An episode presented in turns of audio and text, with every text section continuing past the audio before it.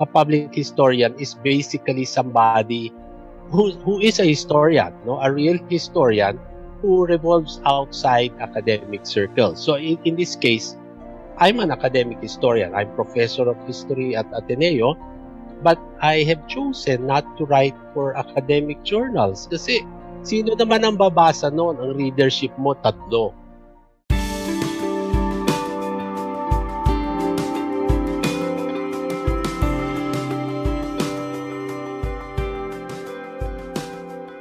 Ustini, the USD CCWLS podcast presents Discussions Matter.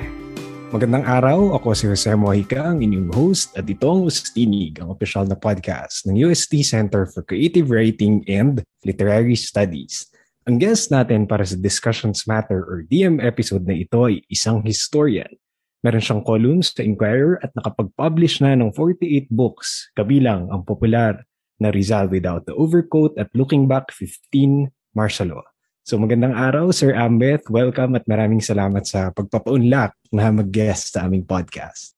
Hindi ko nga alam bata kong naisip ninyo eh. Um, kasi di ba, historians are not creative writers although I've often wondered um, one of my one of my fantasies is actually to write uh, fiction la and pass it off as fact, diba? Although some people say, my critics claim that I actually write fiction but pass it off as fact. No? But uh, it's one of the it's one of the things that's uh, always interested me kasi para ang mm. ang creative writer you you ang ang lawak ng pwede niyong gawin. Ang historian kasi we are limited by limited mm. by our sources, 'di ba? So um you cannot imagine as much as you would want to do. Although, uh, the task mm. is also creative, di ba? Yes, yes. oh, uh, sir, di ba parang uh, actually yung style nyo ay isa sa mga parang ano, uh, ginagamit rin namin na models pag nagdi-discuss ng creative non-fiction. so, ayun. Uh, okay, so dahil Feb na and Love Month, uh, Sir Ambeth, anong favorite love story mo involving historical figures? Actually, marami yan eh. Kasi, mm. as you know, I started writing for a Sunday magazine and later, before ako nag-opinion page, I was writing for a lifestyle section. Mm. Kaya, lagi yan pag February, meron, kailangan sumulat ka ng love life ng mga bayani. So, it's usually uh. Bonifacio and Oryang, uh, mm. Chanay and Del Pilar, or like, my, well, my latest book, which you didn't mention, is Looking Back 16, which is mm. uh, Queridas de Rizal kasi si Rizal talagang hindi mo mauubusan. Um, but then yung ano ko dyan is that uh, writing about love lives and writing about what makes you feel good in February is all right. But the more fascinating part of love is actually the underside of it. Um, mm. The the more negative side of it, as in Ferdinand and Imelda Marcos. No, uh, I wouldn't say it, it's my it's my favorite, pero I'd like to think that one of the things I've been working on for many, many years now, mm. yung uh, pagpatay ni Juan Luna sa asawa niya na si Paz Pardo de Tavera at yung kanyang mm. biyanan mm. na si um, Juliana Goricho. Kasi doon mo makikita kung paano uh, nagiging negative o paano nag-iiba ang ang pag-ibig, di ba? Yes. It, it has its dark side. And I guess if you're writing, this is more engaging than than a Hallmark greeting card. but again, this is uh, ano yan eh, this is this is worth one whole episode, no. But uh, uh, yan yung ano because the story is more while it begins in love, it talks it talks about many things. Right, it talks about jealousy, it talks about uh about being um cheated on, it talks about money, it talks about status. It's it's so many more things than just love, mm, no? And mm. I'd like to think that in the world, um, we should see both sides of, of love. No? Many, many different sides of love. Yeah. So, can you take us back, Sir Ambeth? Paano ka nagsimulang magkaroon ng interest sa history? Kailan mo nasabing, ah, okay, eto na to. Or parang gusto mo maging historian? Ah, uh, lagi yan tinatanong sa akin eh. No? I, I, I didn't plan to be a historian. Parang things just fell into place um, my standard answer is why did you become a historian? Because and my standard answer is I did not like the way I was taught, which mm, is actually mm. unfair. Kasi I had very good teachers. Uh, who did not let me memorize. No, they they they were good storytellers, which I think is important to be a historian. No, uh, you have to be able to tell a good story, and also more importantly, to draw uh, what is relevant from that story. Um, I'd like to think that uh, although I was interested in history even when I was in college, I'm not a history major. No, mm. uh, nag-history lang ako nung nung mag-PhD na ako, but I was a humanities major. No, I mean it's mm. the the course for people who don't know what to do with their lives. no, but um, the the point there was um, when I started writing in the the mid 80s. Um, I wrote history because no one was doing it. No? Kasi para ay history, boring yan. Ba't mo susulat sa Sunday magazine? And then I realized because this was the tail end of the Marcos period that mm. the editors, very heavily censored kami noon, they all thought that Philippine history was safe, 'di ba? Uh, yes. hindi siya controversial, hindi siya hindi siya subversive, but mm. I learned later on that I could actually comment on the present by talking about the past. And mm. uh, it was one way to subvert the system. But to answer mm. the question, actually, um, kahit nagbabasa ako ng kasaysayan, there are three people who actually uh, got me into why I became the way that I was. No, one was the late Doreen Fernandez. Um, she's oh. a food historian, no, uh, yes. uh, who was my freshman English teacher. So mm. once she taught me how to write, no, uh, by just letting me write. No? And uh-huh. and uh, second, more importantly, was because it was the freshman English class, she had to teach us how to do a term paper. And I remember the, the first day that she came in and she said, I will introduce all of you to the joy of research. And maririnig mo talaga yung collective groan ng mga estudyante. Anong joy ng research? But actually, it was in her class that I learned to really go to the library. One of my first uh, papers was on Nora Honor and mm. how mer merong manika si Nora Honor na tinatrato ng mga fans na parang totoong tao, no? So I mean, mm. I wrote about that. I wrote about uh, curse words, no? And eventually my undergrad thesis was on food, no? Uh, because of uh, of the rain. Mm. So the research thing nakuha ko sa kanya. Mm. And then mm. because of the research nga, my second real and greatest mentor was the writer E. Aguilar Cruz. No, he's not mm. as popular as Nick Joaquin or the others. No, but uh, I met him and um, I interviewed him for a term paper. No, tinapos namin yung term paper in 15 minutes and for the next three hours we talked about so many other things. No, so uh, doon sa bahay niya, ang dami niyang libro na luma, no? Ang daming ko ano-anong curiosities. So, these are mm. the things that that shaped me, no? He like he always told me na ang work desk mo kailangan makalat at laging merong gamit, no? And the gamit is there because it's there to inspire writing, no? You you you yes. touch an object, you look at a book.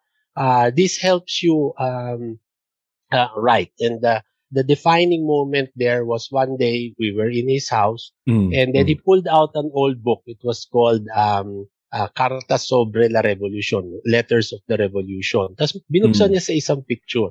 Tinakpan niya yung caption. This was a picture of Mariano Ponce and Sun Yat-sen. So tinakpan niya yung mm. caption tapos sinabi niya sa akin, uh, sino dito sa dalawang to si Mariano Ponce? O, syempre, easy. Di, tinuro ko yung naka-Amerikana kasi yung isa naka-Japanese outfit. And then he says, Malika, yung naka-Japanese outfit is Ponce and Sun Yat-sen is the guy in Western attire. So, because mm. of hmm. this, I learned to become curious. No, um, mm. So you have research and you have curiosity. That's it. Then the deciding... Sir, sorry, uh, before you mention the third one, tanong ko lang, parang siya rin ba yung dahilan kung bakit nahilig kayo mag-collect? Kasi parang you have the the rarest, di ba? Parang uh, marami kayong collection na my God, si, si Sir Ambet na pala yung owner nitong mga pieces na to. Saan niyo mo ba nakuha yan? Yan, kay, kay Abe Cruz ko rin nakuha yan. Kasi ayun din, eh, it was one of the things he taught me, which may be politically incorrect today. Mm-hmm. Ang turo niya sa akin, huwag kang uuwi sa bahay nang wala kang nabili. Ah. Basta the day should end na meron ka raw nabili. And it doesn't have to be anything great. It can be a pencil, no? Uh, mm, mm. It can be something, basta kailan daw araw-araw meron ka nabili. Which of course, I cannot, uh, ano, no? So, ganyan kami. We would go to National. He would spend hours just looking at pens, no? Mm, uh, mm. Yeah, no? I mean, Butch Dalisa, I would have loved him, no? Uh, kasi talaga, kaskas ng kaskas na parang ano ba yan pareho lang naman ballpen no but it's that no so yeah. this collecting thing I got from him mm. but the the real clincher was actually Chodoro Agoncillo mm. who I knew the least kasi I only knew him about a year kung alam ko lang na mamamatay siya araw-arawin ko siyang puntahan no uh, um, I met him in Lasal during a book book launching. Um, mm. Magkatabi kami sa likod. It was the book launching of Doreen Fernandez's first volume ng Writer and His Milieu, which was the compilation of first generation writers in English. No, I arrived late, nasa likod ako, may katabi akong mamang matanda na nakabatik shirt, mm. and nagkwentuhan kami. No? We talked the entire launch. And then, mm. nung umalis siya, I forgot to get his name, di ba? Uh, so, tinanong ko si Sol Reyes, who was my teacher, sino ba yung mamang kausap ko? And then sabi niya, ah, si Chodoro Agoncillo yun. sabi ko, ah, kala ko patay na yon, di ba? Um, and then it was him. So, and then uh, he actually, yeah. before leaving, he gave me his number and he says, you know, uh, hindi ako pinalalabas ng asawa ko masyado kasi sakitin ako. Ito yung number ko. Pag tumawag ka, sabihin mo na pinatawag kita kasi hmm. hindi nila binibigay sa akin yun na. So I visited him, no, uh, yeah. and that first visit, um, may sakit siya, no, may oxygen mask sa sa ano nakaratay sa kama. Mm. And then yung yung asawa sinabihan sandali ka lang ha kasi may sakit yung asawa ko. O, di fine. Pagkasara ng pinto, tinanggal niya yung oxygen mask, umupo siya. Tapos nagkwento na nagkwento for something like 3-4 hours hanggang dumating mm. yung asawa ulit after 4 hours na parang nagpahiwatig na umuwi ka na, ano, pagod yung asawa ko. Uh, but it was that. No? Because of that, yeah. I visited him a number of times. And I think he saw the future in me. So, literally, the mm. pupil sitting at the master's feet. So, lahat ng alam niya, binubuhos niya. And uh, when I told this to Doreen Fernandez, sabi niya, ay naku, sayang, magdala ka ng tape recorder. Uh-huh. Parang yan yung libro namin. And that's why I brought the tape recorder. And that mm. the three recorded interviews, well, not, not interviews, were conversations, uh, became my book, uh, Talking History, which was uh, conversations with Agoncillo. So in in mm. in that span of less than a year, uh, he taught me what it was to become a real historian. So Doreen Fernandez gave me research. Aguilar Cruz gave me curiosity. And mm. Agoncillo gave me the, the whole point of what is history for. No? Uh, bakit siya ganyan? Bakit mo dapat gawin? bakit importante ito? No? And, and to be yeah. committed to, to truth. No? That was it. So for our listeners, no? Sorry, mahaba ang sagot ko ah. okay lang, sir. Uh, for our listeners, um, si Sir Ambet, yun nga yung na-mention na niya yung uh, Talking History Conversations with Teodoro Agoncillo ay pinublish ng UST Publishing House. And of course, si Teodoro Agoncillo ay isang influential na uh, Filipinong historian. So, Sir Ambet, uh, kinoconsider ka as public historian. Um, ano ba yan? Ikaw ba yung nagtawag dyan sa sarili mo? Ibinigay ba siya sa'yo? And, but yeah, first of all, paano ba nagiging isang public historian? Public historian is the polite term. No? In the beginning, they used to call me a popular historian. uh, and popular simply because I don't write for an academic audience. I write mm. for uh, an interested general audience. No? And uh, Aguilar Cruz, who, who taught, who, well, we would talk in French. No? It was his favorite language. He reminded me that uh, to call yourself a popular historian, sabi niya, in, in its original French term, uh, popular a popularizer is a vulgarisateur no? Uh, you are vulgar. Uh, kaya naging ginawa ko lang later on public historian. I mean today it's it's acceptable. A public mm. historian is basically somebody who who is a historian no? A real historian who revolves outside academic circles. So in, in this case i'm an academic historian. I'm professor of history at ateneo But I have chosen not to write for academic journals kasi mm. sino naman ang babasa noon? Ang readership mo, tatlo, di ba? And peer reviewers. Uh, yung, yung peer reviewers mo, dalawa, at yung editor. And um, I decided very early on to write for a general uh, uh, public audience. So, mm. in a hmm. sense, I'm doing real history, meaning primary source research and analysis, but I write it for a general audience. So, I mean, I mean, my critics say, ay, kasi si Amado Campo, wala, wala namang uh, framework, no? Walang, uh. walang footnotes. I mean, how can you write footnotes in an, in a uh, column of 800 words, 'di ba? 4,200 characters. Iba mm, yung mm. you're demanding of me uh, the the canons of uh, academic writing when I'm writing naman for a popular audience. So I mean, right. uh, I'd like to think that uh, I, I I wasn't alone. Agoncillo was writing popular history too uh, in magazines. So was Gregorio Saide. But mm, the mm. but the model for real historical writing for a popular audience was basically, again, it's Ave Cruz, it's Carmen Guerrero Nakpil, it's right, Nick Joaquin. Right. No? Uh, those were the three who really made it uh, as it is. And Nick Joaquin's the best kasi it's like fiction but it's actually uh, fact. No? So, uh, yeah. yun yung naging ano ko. So, um, public history. Today kasi, anyone can be a historian. Basta may YouTube channel ka o mag-tweet ka, mag-TikTok ka, pwede. But you're still not uh. a historian. The point here is to be a public historian means you must do um, primary source research. And that's mm. the hmm. most basic. No? So right. uh, the language and the way in which it is presented uh, differs. And also public historians don't just have to be writers. You can be a museum curator. You can be a heritage activist. So it is, mm, it's mm. actually the application. I'd like to call it more uh, applied history, di ba? Mm. Parang history as applied in in modern everyday life. Yun mm. ano doon. Sir, correct, correct me if I'm wrong. I, I'm just really curious. No? Pero parang nabasa ko kasi sa isang column before na isa sa reason kung bakit ganito yung delivery mo ng ng history is because magkatabi ba kayo ng desk ng showbiz columnist na si ah, Ricky Lo? well, that, that was one of the things. No? Kasi uh, in in the beginning, um, mm. I wrote nga for a Sunday uh, magazine, di ba? Yeah. At ang katabi kong desk si si Ricky Lo. Basta lagi yung magazine namin, ang cover laging babaeng nakabikini na na starlet, di ba? And that's usually Ricky Lo.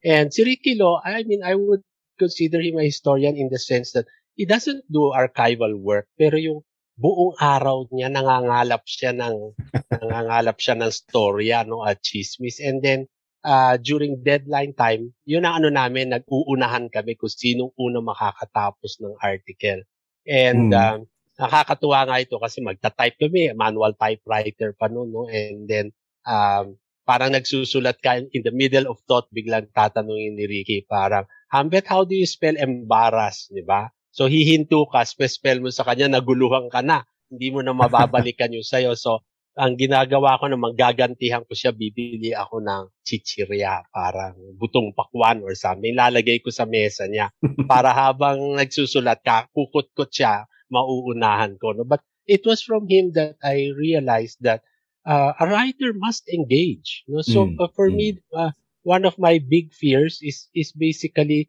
will the will the reader turn the page?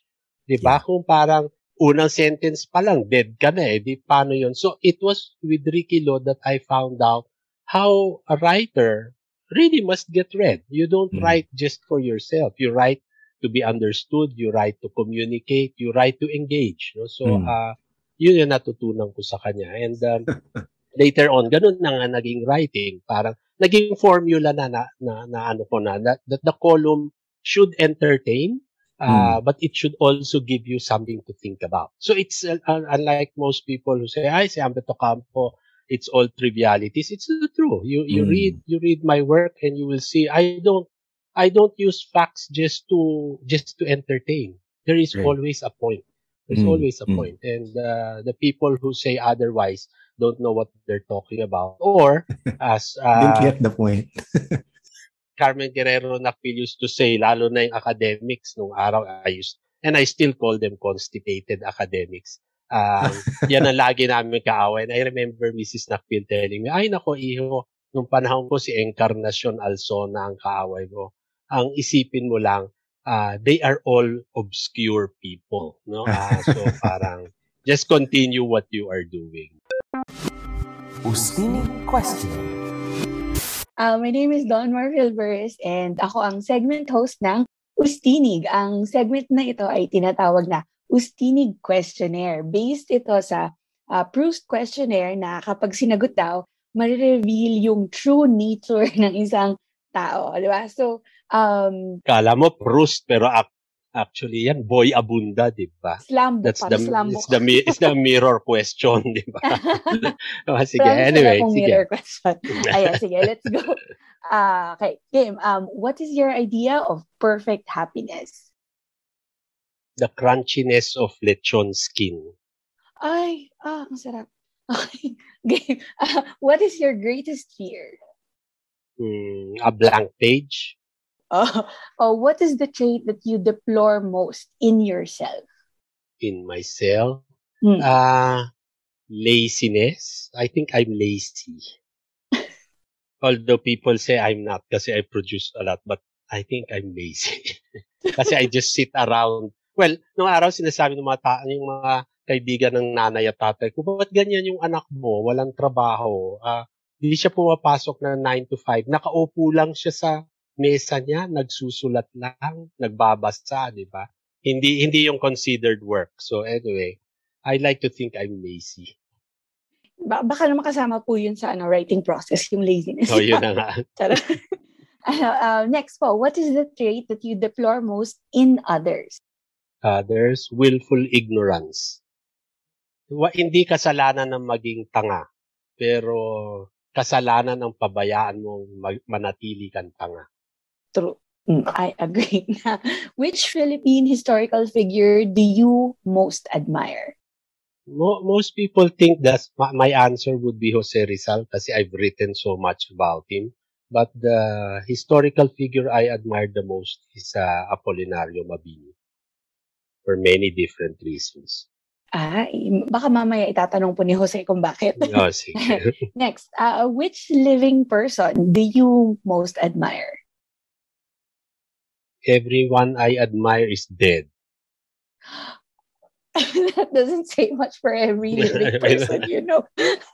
pero, Maghahanap pa ako, pero offhand, most of the people I admire are dead. Next po, uh, what is your greatest extravagance? Mm, art or antiquities. Uh, they don't really mean much in everyday life. Um, hindi mo siya makakain, no? But uh, it provides it provides for my life, no? Uh, meaning in my life. Those are my greatest extravagances, no? Collecting. Wow. Next po, uh, what do you consider the most overrated virtue? Hmm. Is that the from the 12 classical virtues or the 52 modern virtues? Um, offhand, uh, I think it's flexibility. Oh, again, mami, baka tanong po ni Jose kung bakit yung sagot niya. And last na question, um, on what occasion do you uh, do you allow yourself to lie? To avoid hurting others. I mean, uh, you don't, I mean, while we, we want to adhere to truth, you don't go to an ugly person and tell them pangit ka. No? Uh, so in a sense, I will lie to avoid hurting others. Ustini. Pwede mo ba kaming i-walk through sa process mo ng pagsusulat and say paano mo pinipili yung magiging topic for your book or even sa column? Ah, uh, actually ano eh, one of the things I'm most terrified of is the blank page, no? Um Uh, kasi parang uupo ka tapos wala.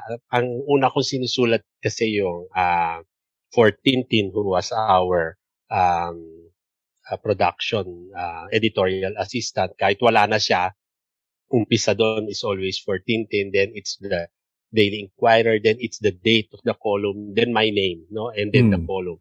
Uh, yun ang umpisa. Kasi I guess the the best way to deal with writer's block is to write on the page even kagaguhan lang yung sinulat mo. No? But uh, how do uh, how do I pick it? Um, the writing is the writing is easy. Um, but mm. what people do not realize is that um, it takes days to even think of what you're writing. Nagbabasa ka, nanonood ka ng Netflix, uh, mm. naglalakad ka sa daan, no? Uh, because I, I realized now looking back on my on my career that um, maraming gumaya eh ng Ambeto Campo. Nobody um, writing has actually come close. I mean, Hilda Cordero used to say, ang tagal mo nang ginagawa to, hanggang ngayon walang kupas ka. And we started to think bakit ganon? Kasi I think most historians kasi, or most people who think they write history, you must write who, what, when, where, how, di ba? Um, mm-hmm. But everyone knows that story already. Napag-aralan mo na sa college. So the, the thing there is, or grade school. So the thing is finding a different angle mm. um, in which to present the story. And more importantly, what I realized is history on its own has no power. It draws its power from relevance. So mm. whatever it is that you write, I, I, although sometimes I write about obscure times in history, but I always try to find a hook, uh, mm. a contemporary hook on which to put in the old story. So I mean, yeah. like, uh, for example, now we're, we're talking about the surge in, in, uh, COVID cases. Then I'll open, say, Blair and Robertson and look at disease yeah. in the 18th century, diba? So, mm. by itself, what is cholera in the 19th century? Wala, diba? But when uh. you ah. tie it in with something that is contemporary, the old becomes relevant, the old becomes new again, and that mm. becomes part of the story. Yun yung ano. Sir, sa mga kolo mo, madalas mo na, na may mention na nagre-research ka sa National Library, no? na, na to mention na dun mo nga na-discover. Tama ba yung manuscript third novel ni Rizal na Makamisa? So, Kumusta yung feeling nung nag-quarantine tapos hindi ka pwedeng pumunta sa National Library? Well, uh, times have changed. I, I always tell my students na nung panahon ko, uh, which is what I started in the 80s, so that's over 30 years ago. Mm. Um, when I started, uh, a historian had to physically go to a library and archive to do research. Mm. Or uh, a Filipino historian uh, literally has to go abroad to get the material for his research. But Great. what I discovered in this pandemic uh, is that there are many sources online. You know, um, mm. more importantly, um, the Biblioteca Nacional, no, uh, de España, the Archivo General de Indias, no, the, the Bibliothèque Nationale in France, uh, I can get book, I can download books na pumunta ka sa National Library ni hindi pahihipo sa'yo.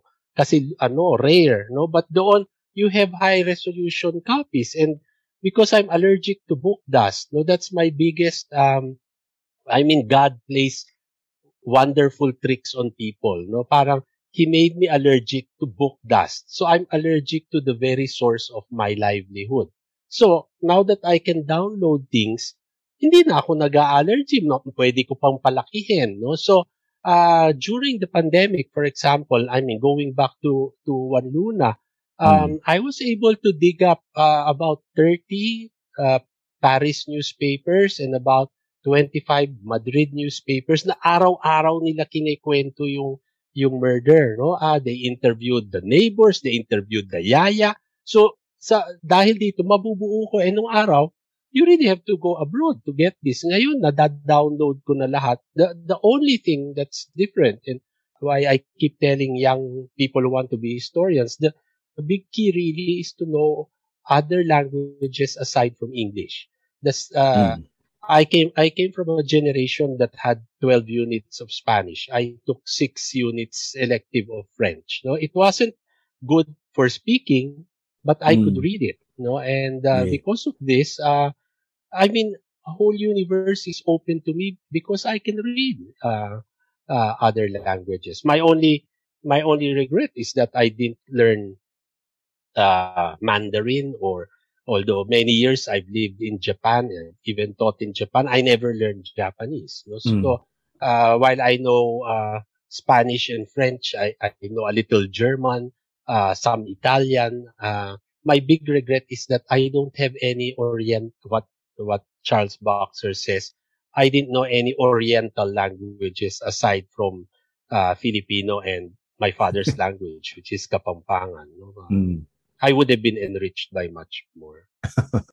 so, all right. Sir, paano mo uh, nabuo yung Rizal without the overcoat na, di ba, parang, ako personally, dun ko kayo, ano eh, unang nabasa dun sa libro na yun. So, paano, how did it come about? Well, actually, it, looking back is not a real book. No? Uh, it's mm. a hmm. compilation. So, hindi ko siya inisip na susulatin. No? I mean, I had three years of content. Uh, Cartina Bolasco of Anvil came and said, would you mind uh, submitting some co- and, and you know people asked me that before hindi naman ako naniniwala. But anyway I went to Anvil ah. gave them a whole stack. And then when we looked at it ang dami. It was enough for two books. So what happened was we separated all the result. It became result without the overcoat. And then the rest became looking back and I mean I, I tell my students you know uh result without the overcoat will be 32 years old in December of mm. this year. That's older than many of my students. And unlike most books, Overcoat has been continuously in print for the last yeah. 32 years. No? So, mm. um, well, they could, they consider it a bestseller, but I, I always tell people, you know, you don't know how lucky you are. I wish I had Rizal without the overcoat when I was studying the Rizal course, no? Or mm. I wish I had Ambeto Campo when I was studying history in in high school and college. So it, it, for me it's ano eh parang anak ko yan na tumanda na. Hindi ko na siya kilala. There there was a time I wanted to suppress overcoat um, kasi mm. parang I read some of the essays, parang hindi na ako ganito mag-isip ngayon. Paantang ako pala noon. Uh, but the point there is, well, kumikita siya. It gives me royalties every year. So, uh, and people still find it useful. So mm. uh, I, I leave it as is. But every edition we we sort of um, we sort of update by adding one or two new essays. Mm. There will be a new edi- 30 second. Dapat kasi na naiipit lang kami nung nung pandemic, pandemic, but I wanted a 30th anniversary edition. So we're working on the mm. 30 second anniversary yeah. edition. Sir, anong masasabi mo sa sa pananaw ng marami na parang wala yung ano naman yung history, ano um, marami talagang version niyan, depende lang yan kung sino sumusulat, sino tumitingin. Or I guess some people always ask me, yeah, parang saan ba kinukuha yung sinusulat mo? O sabi ko, eh di doon sa source. Like say for Rizal, ah, uh, lahat naman ng ginamit ko, ginamit naman ng iba. Ginamit yan ni Carlos Quirino, ginamit ni Nick Joaquin, no? ginamit ni um, Leon Maria Guerrero. But I'd like to think that while the sources do not change, the generation changes. No? Uh, hindi nagbabago yung kasaysayan, pero tayo at yung ating pagtingin sa nakaraan ang nagbabago. So, kung ano yung kung ano yung importante, kunwari, 30 years ago, hindi na yung importante sa akin. And that's why I think Overcoat uh, struck a different chord. In the beginning, many people found it um, irreverent. Uh, some people found it, um, how would you say, it, sacrilegious. Kasi para mong to humanize Rizal was not something that a generation before me uh, mm. thought was was possible. But over the years, I have explained that hindi ko naman to ginagawa para pahiyain si Rizal o pababain siya o uh, to make him any less of what he is. But because what we actually see is, it is in Rizal's humanity that we see the secret of his greatness. No, I mean, mm. um, kasi tayo para tayong nabugbog kay Rizal na, ay, si Rizal yan eh, matalino siya, ako hindi. O, si Rizal, mag, papakamatay yan, ako hindi. Di ba? But the, the point there is, when you present him as somebody who is like you and me, then you ask yourself, kung kaya niya, bakit ako hindi ko kaya? Hmm. Parang kaya ko rin maging Rizal, ah.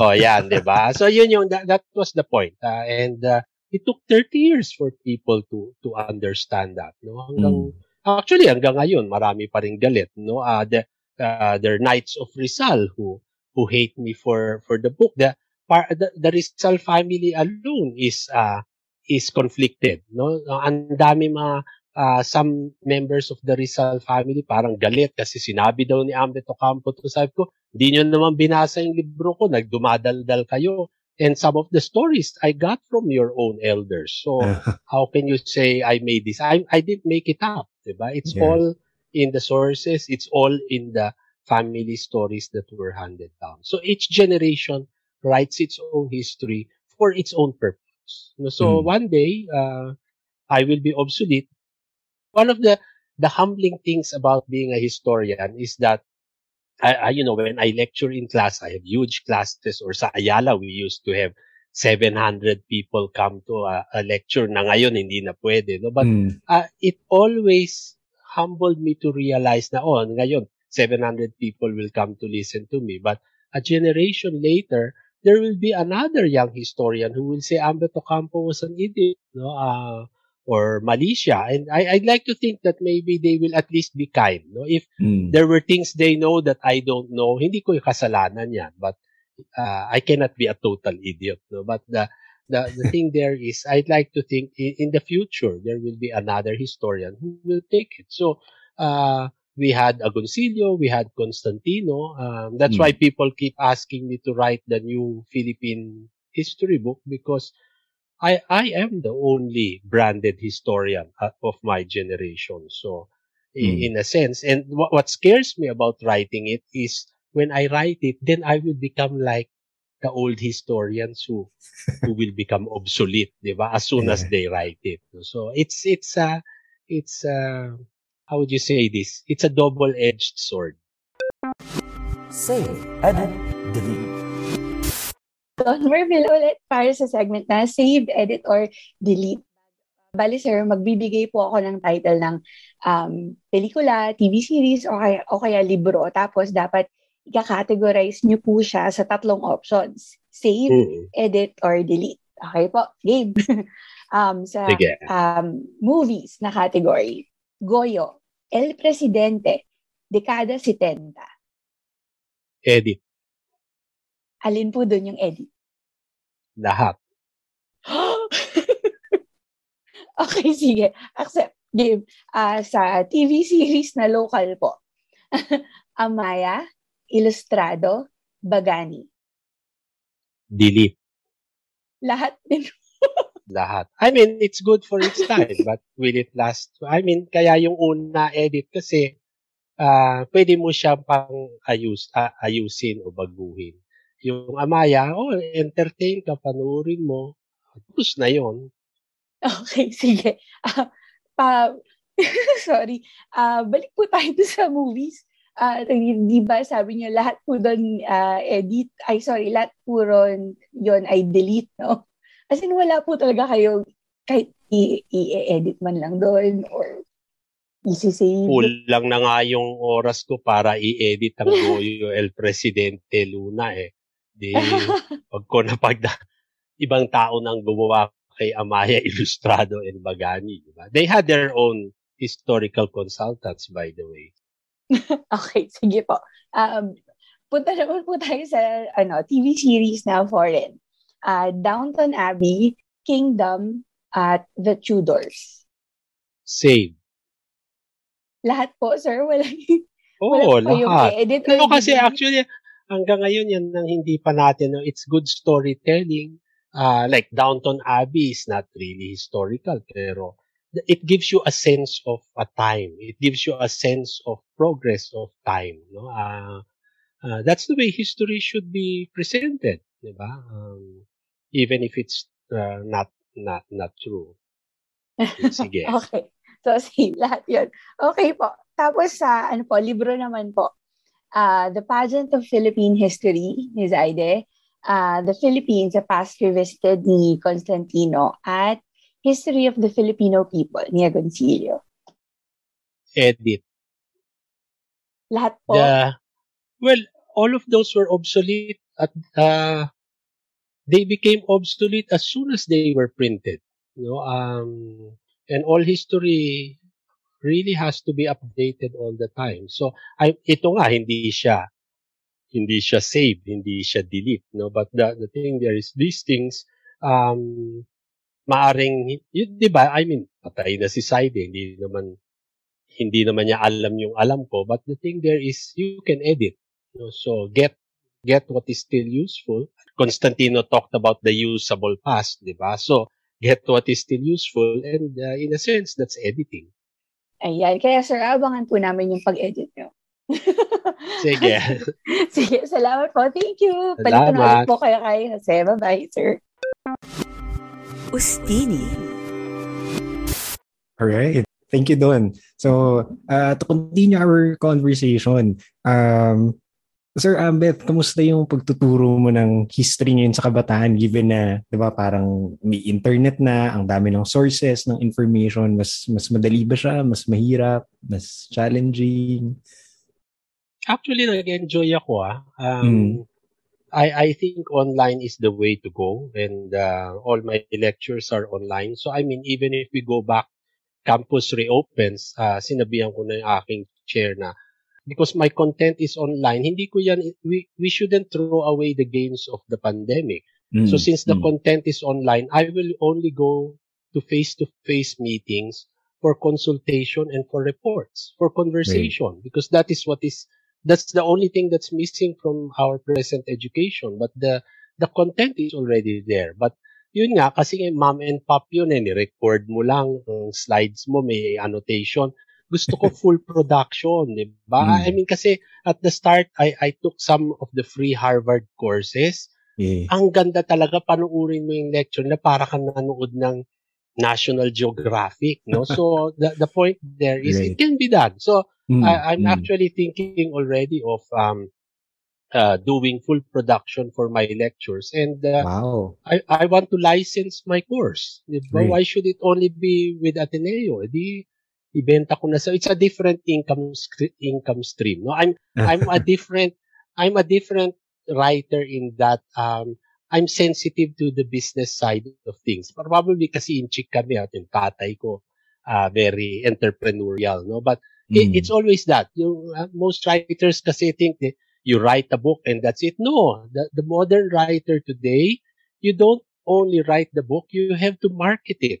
That's why I have social right. media presence. That's why I do I do three, four hour book signings. No, uh, mm-hmm. Anvil used to say, you're the friendliest historian. Anong friendly? Sabi ko, pumila silang tatlong oras para pirmahan ng libro at magpa-selfie. E di ngingiti ako kahit pagod na ako. So the point there is, it's always thinking of uh, how to uh, disseminate, how to sell your books. No, I mean even the mm. my little books, no, my little looking back books. Uh, that was uh, that was something I thought of already. How ang naging ano ko kasi ay parang mahal ng libro ngayon. Magkano ba ang magkano ba ang sine, 'di ba? At saka popcorn at coke o mag-date ka. So I wanted the my books to be the price of uh first the price of a happy meal, a Jollibee happy meal. Uh and the book I knew um the unit cost of the book was probably the cost of a happy meal. But when you sell it in a bookstore, it mm. becomes times three or four. No, so anyway, that's yeah. why we thought of. I, I asked, I, I experimented with Anvil. What is the cheapest, most economical size?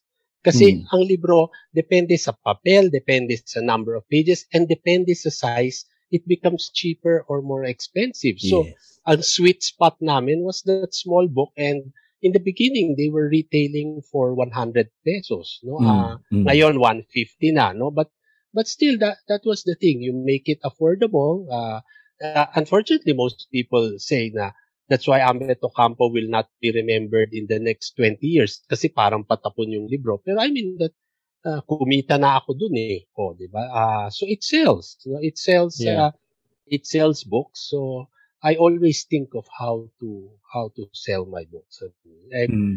doesn't make uh, well some people are feel queasy about it, but Let's face it, no? Uh, ah, nung araw kasi sinabi sa akin, yun ang ambisyon ko sa buhay. Sinabi ni Karina Bolasco sa akin na when hmm. Gregorio Saide, who was published by Na- National Bookstore, every year daw, pag kinuha ni Saide yung kanyang royalties, ang buong pamilya daw nakakapag round the world tour. Kaya sabi ko, wow. ang galing naman yan, no? Uh, or even Agoncillo, I remember he showed me his manual typewriter. Tapos sabi niya, Iho, yan ang nagpagawa nitong bahay ko yan ang bumili ng kotse ko. Sabi ko, that mm. was the source of my... So I, I realized that writing is also, you must give it the respect that it deserves. No, It is yeah. uh, uh, earning, earning from me. I mean, of course, I wish I could earn just from my writing, but uh, mm. good enough, good enough na kinikita.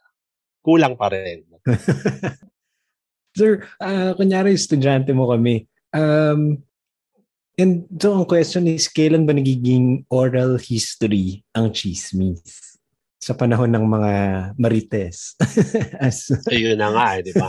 no, kasi yun nga, eh, classical history kasi depends on uh, a written source. No? Which is why for the people in the age of Agoncillo, parang no document, no history. But today, uh, documents are not just manuscripts. It can be a photograph.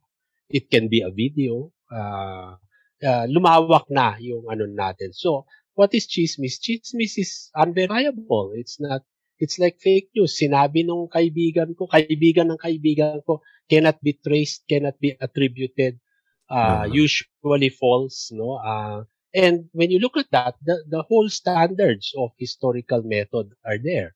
Hmm. Research, hmm. validation, um, analysis, etc. So, uh, ang chismis, pwede mo rin pag-aralan as a historical source, but you will you will let it pass through uh, different kinds of validation. Um, mm. Ang kagandahan kasi ngayon, our generation, many people say the, the, the book is dead, the printed word is dead. That's not true.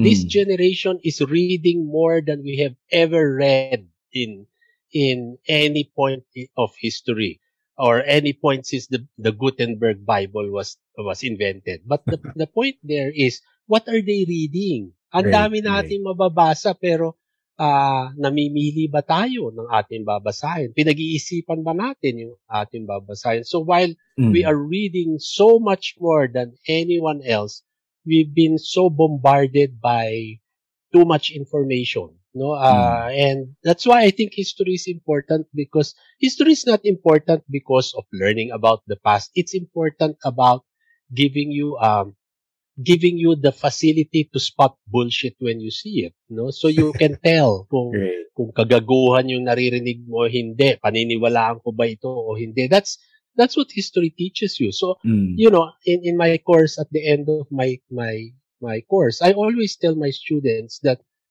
you know, they actually taught me more than I taught them because through their papers, through our discussions, I see what their world is like. What are their what are their fears, their aspirations? So they open mm. their world to to me. Um, mm. And what do I give them? Nothing. Okay, you learn about result, but I'd like to think that what I leave my students with is a sense of how I do my work. Um, the, the, the drive which, which makes me do the work that I do. And I think that's, that's the most, uh, powerful thing that they, I mean, they won't be historians, but they, if they see how somebody can be so invested, so yeah. interested in their own work, mm. uh, hmm. that I think is the, the biggest lesson I, I leave them. Mm. Mm. Sir, uh, 'di ba halimbawa yung libro mo na Looking Back 15 Martial Law. So paano napapanatili yung pagiging objective ng isang historian? So yun nga, kung sinulat mo yun, um, dapat bang i-assume agad ng readers na ah ito si Ambito Campo, anti-Marcos yan kasi nagsusulat siya ng mga ganitong libro. Hindi, pwede. Uh, wag mong paniwalaan. I mean, Agoncillo used to say that eh, uh, you should doubt everything including your parentage. Ako parang, parang sabi ko, ano including your parent? And Agoncillo would smile and say, only your mother knows who your real father is. Sabi ko, ay nako, I don't want to fall into that rabbit hole, no? But, uh, but that was the, the frame of mind. Laging, mm. uh, you have to presume na hindi totoo until you prove to yourself that it is true. Now, um, the whole idea also of objective and subjective. Um, wala naman objective na history eh. Kasi, mm. um, you know, when a historian writes his narrative, siyempre gumamit lahat kami ng sources. But what I use and what I don't use, what I highlight and what I high ignore is actually subjective. Mm, so mm. for me, you know, the only the only objective historical document that we have, although people don't use it anymore, is the PLDT telephone directory.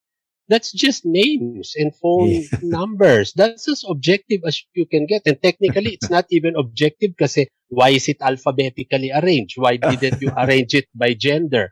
Why did uh-huh. you arrange it by income or by geographic uh, uh, placement? So, uh, in a sense, that's the most objective that you have, the PLDT telephone directory, and it's yeah. it's dead. It's, it's dead history. No? So, in mm. order to make the PLDT telephone directory relevant, you must find, di ba, what mm. is relevant in it and find a story uh, in it.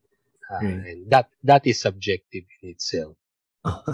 so, okay, before tayo magtapos, uh, Sir Ambeth, may gusto ko bang sabihin para sa ating mga listeners?